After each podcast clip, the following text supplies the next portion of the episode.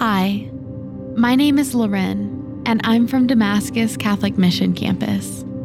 This Lent, the Lord has been inviting me to recall the times that I have heard His voice. Big times, times that led to a major shift or change in my life. In 2019, I attended a young adult conference, and it was there that I heard the Lord's invitation to serve as a full time missionary with Damascus. The moment I stepped into the Damascus booth, I felt the tangible peace and presence of the Lord. And in my heart, knew that whatever this was, whatever was about to happen, was going to change my life forever. God was about to change everything.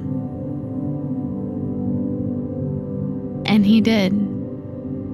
So I invite you to pay attention to that still small voice. Because those little moments of peace and presence just might change everything. Thanks for joining me for this Lenten reflection. May God bless you.